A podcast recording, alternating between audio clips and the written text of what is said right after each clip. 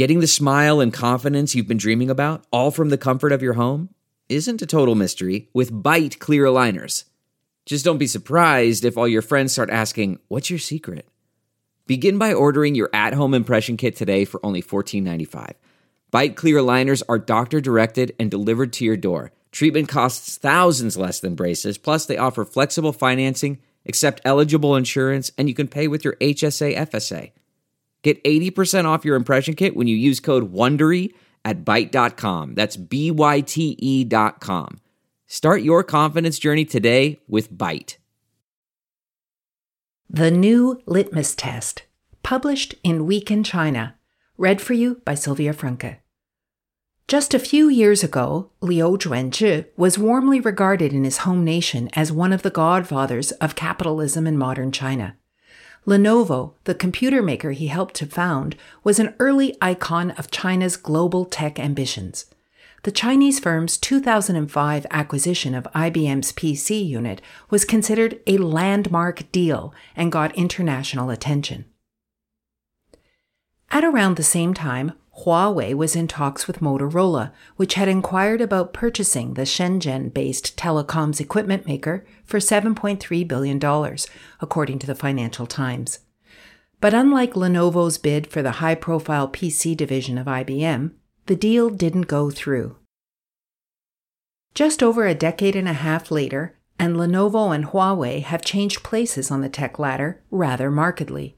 Now, it's Huawei which is more widely viewed as a national hero, as well as the player in pole position to lead China's bid in the global tech race. Conversely, Lenovo has found itself on the receiving end of a range of more derogatory labels that have accused it of being a comprador and a Han traitor. And perhaps the ultimate insult came this month when Lenovo was prevented from going public on the star market, Shanghai's NASDAQ like bourse. Why? The allegation was that its horizons are too narrow and that it doesn't spend enough on R&D to justify a place on the tech-heavy board. Lenovo's Shanghai surprise. A 50% spike in Lenovo's share price in the first half of the year had sent it to six year highs in Hong Kong. That rally was partly triggered by an announcement in January that the world's biggest personal computer maker was applying for a secondary listing on the star market. Some analysts saw this as an overdue homecoming for an iconic national brand. In the late 1990s, Lenovo, then known as Legend, was one of the star Chinese stocks in Hong Kong, although investors have since switched more of their attentions to newer counters such as Tencent and Xiaomi with the passing of the PC era. Xiaomi, a direct and far bigger rival of Lenovo in the smartphone market, was worth 570 billion Hong Kong dollars, 73 billion US dollars as of this week, or 15 times its earnings. By comparison, Lenovo was trading at just 96 billion Hong Kong dollars with a single digit price to earning PE ratio. A successful IPO on China's most fashionable tech bourse, where Lenovo planned to sell 10% of its enlarged equity capital for about 10 billion RMB, $1.5 billion, would have narrowed some of that valuation gap. The median PE of star listed firms is more than 50. However, just eight days after filing its listing prospectus with Star officials, Lenovo said the IPO plan was being withdrawn. The shocking news saw its Hong Kong shares plunge by 18% at one point on October 9th and wipe out all of its year to date gains. So, why was Lenovo's Star Market debut snubbed? Lenovo issued a stock exchange circular that gave a rather bland take on the setback. It explained the decision was made having thoroughly considered the relevant capital market conditions. This official explanation didn't cut it with Chinese media outlets or the massed ranks of financial news bloggers who were soon going all out to assess just why Lenovo hadn't been deemed high tech enough to be eligible for a star market listing. One of the most eye-catching figures to jump out of the reports has been the company's efforts in R&D.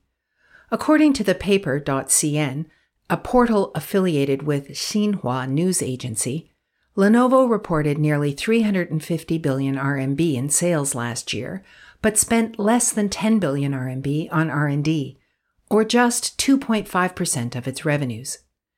The portal also pointed out that star market regulators typically require a ratio of at least 5% of sales to go on R&D spending and said officials had given this shortfall as the reason why Lenovo's IPO was blocked. In another embarrassing comparison, the paper.cn remarked that Huawei's R&D expenses have amounted to roughly 15% of its revenue for years more to come on Lenovo and Huawei's diverging development paths. In the current climate, Chinese regulators also want star listing candidates to spend the bulk of the proceeds of their IPO fundraising on R&D as well. Lenovo did not tick this particular box either. It had budgeted for 35% of the money raised to go into working capital, a deployment of funds that would help pare back a gearing ratio that stood at nearly 90% by the end of 2020, analysts said. Lenovo is a big name among Chinese tech firms, but its tech purity is not high. It lacks original technological know-how, and its R&D spending is too low amongst its peers summed up newspaper 21st Century Business Herald. Huxiu.com, a leading news portal, added that some commentators were now dismissing Lenovo as an assembly factory for foreign parts. In support of this claim, there was a list of the components that go into a typical Lenovo PC a Microsoft operating system, an Intel processor, an AMD display card, and a Western Digital hard disk. Lenovo lacks patents related to any of these key parts, it was said. In short, Lenovo's bosses had hoped that a star market IPO would remind investors of an overlooked tech brand. Their expectation was that it would boost its market capitalization thanks to the enthusiasm for new listings on that trendy bourse. But the move backfired badly. Instead of a boost, the IPO attempt has drawn unwanted attention to Lenovo's low R&D spend and perhaps to the less exciting prospects for its PC business.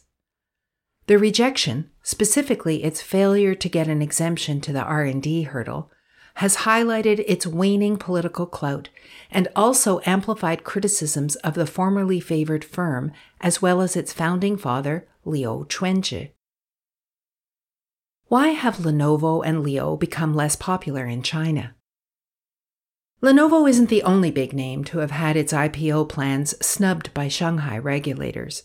Ant Group, the fintech arm of internet giant Alibaba, and car makers Geely and Dongfeng are other notable examples among the more than a dozen star market candidates that have seen their debuts lapse this year, noted the Hong Kong Economic Times. However, the aura of corporate legend surrounding Liu Chuanzhi has brought more scrutiny to Lenovo's IPO failure from Chinese media commentators. One of the angles is that it isn't even the Liu family's first disappointment in the capital markets this year, following the debacle of Didi's IPO in New York in the summer.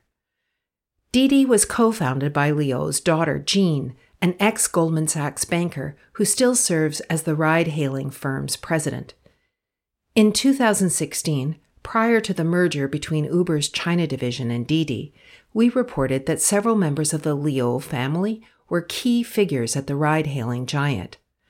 This underscored speculation that Liu's influence was one of the factors in the central government's decision not to outlaw ride hailing apps, whose business competed with and hurt taxi operators controlled by local city governments, which wanted the likes of Uber banned. Since then, the mood music and Liu influence has undergone a shift. When regulators unleashed a fierce crackdown on Didi shortly after its IPO in July, Jean Liu and her co executives were castigated locally for betraying Chinese interests there were claims that Didi had pushed ahead with the New York listing without resolving Beijing's national security concerns over its vast and very sensitive booking and tracking data. Irate commentators were soon dissing Didi for selling out China, just so its financial backers and bosses could make a quick gain. This premise was in fact a reprise of similar slurs leveled at Lenovo over the past decade.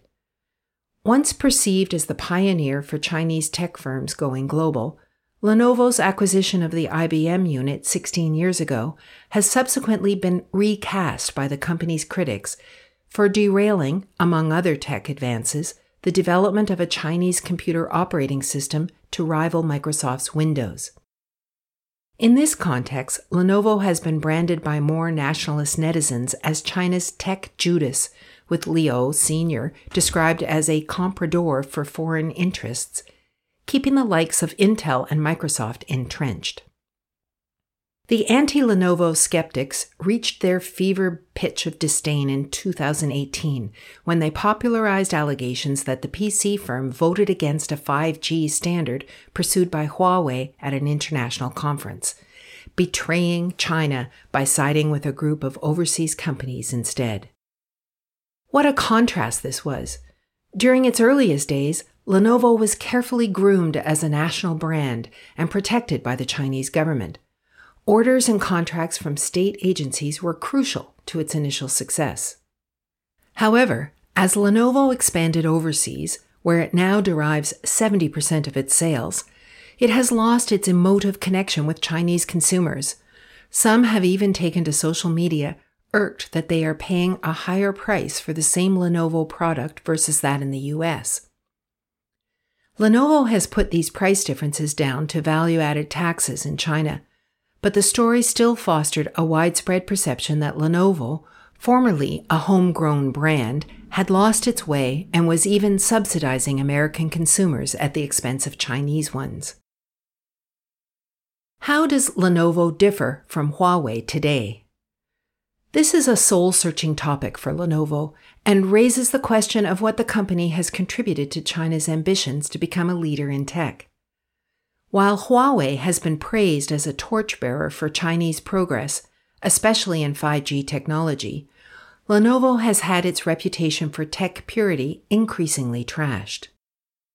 Liu Chuanzhi and Huawei's founder Ren Zhengfei were both born in 1944. The company that was to become Lenovo was established in 1984 by Liu and a group of computer scientists as a unit of the Chinese Academy of Sciences, CAS, in Beijing. By contrast, Ren founded Huawei three years later in a low rent apartment in Shenzhen, a scrappier city that had been given free rein to experiment with market forces. The differences were stark. Lenovo was born as an enterprise backed by a key think tank under the state council, it was also assured of a flow of R&D talent from top colleges in the Chinese capital. Huawei, on the other hand, started out as a private sector firm, struggling to decide on a core business. After brief stints trading items as varied as dieting pills and gravestones, Ren settled on telephone switches and later began manufacturing them. In the process, Huawei developed as a low profile maker of telecoms equipment, coming to dominate that market and move up the value chain. But its Beijing based counterpart set out to establish China's first computer brand, spending heavily on marketing. Perhaps these diverging paths saw the duo foster different corporate cultures in relation to R&D as well.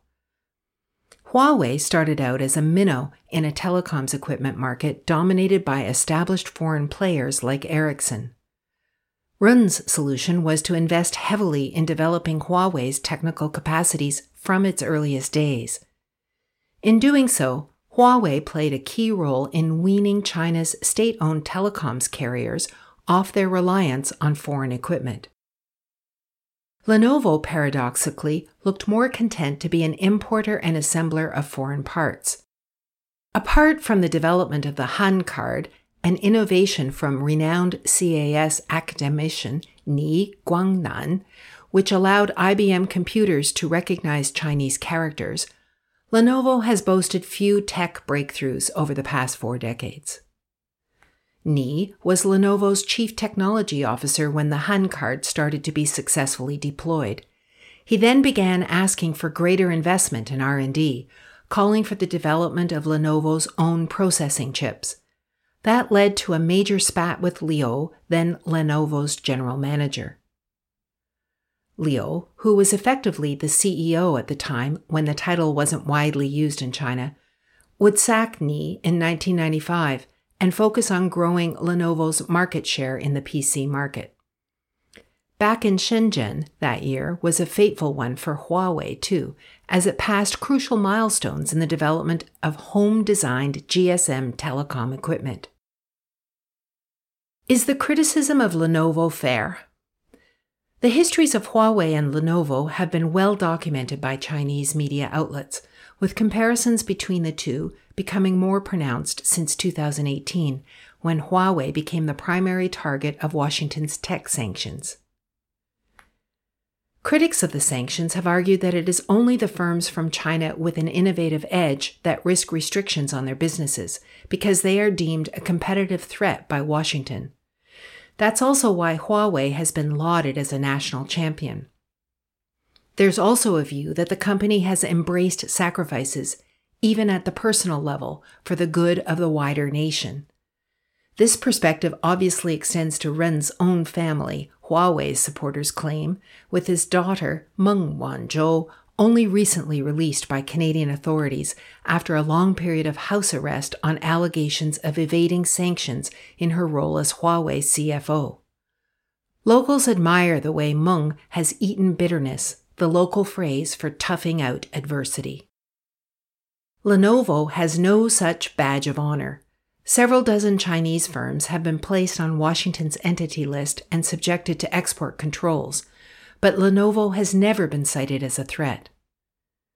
Another comparison of the two firms cites their aspirations in innovation. Since 2018, Huawei has launched its own operating system, Harmony, which connects mobile and smart devices across 5G networks. It has also invested heavily in developing its own semiconductor processors, an ambition that Lenovo deemed too costly as long ago as 1995. Yet, Liu's decision was widely seen as a sensible one back then on commercial grounds. Even if he had sided with Ni and spent heavily on developing a proprietary operating system or processors of its own, there was no guarantee of success at a time when Lenovo was more focused on becoming the world's leading PC manufacturer.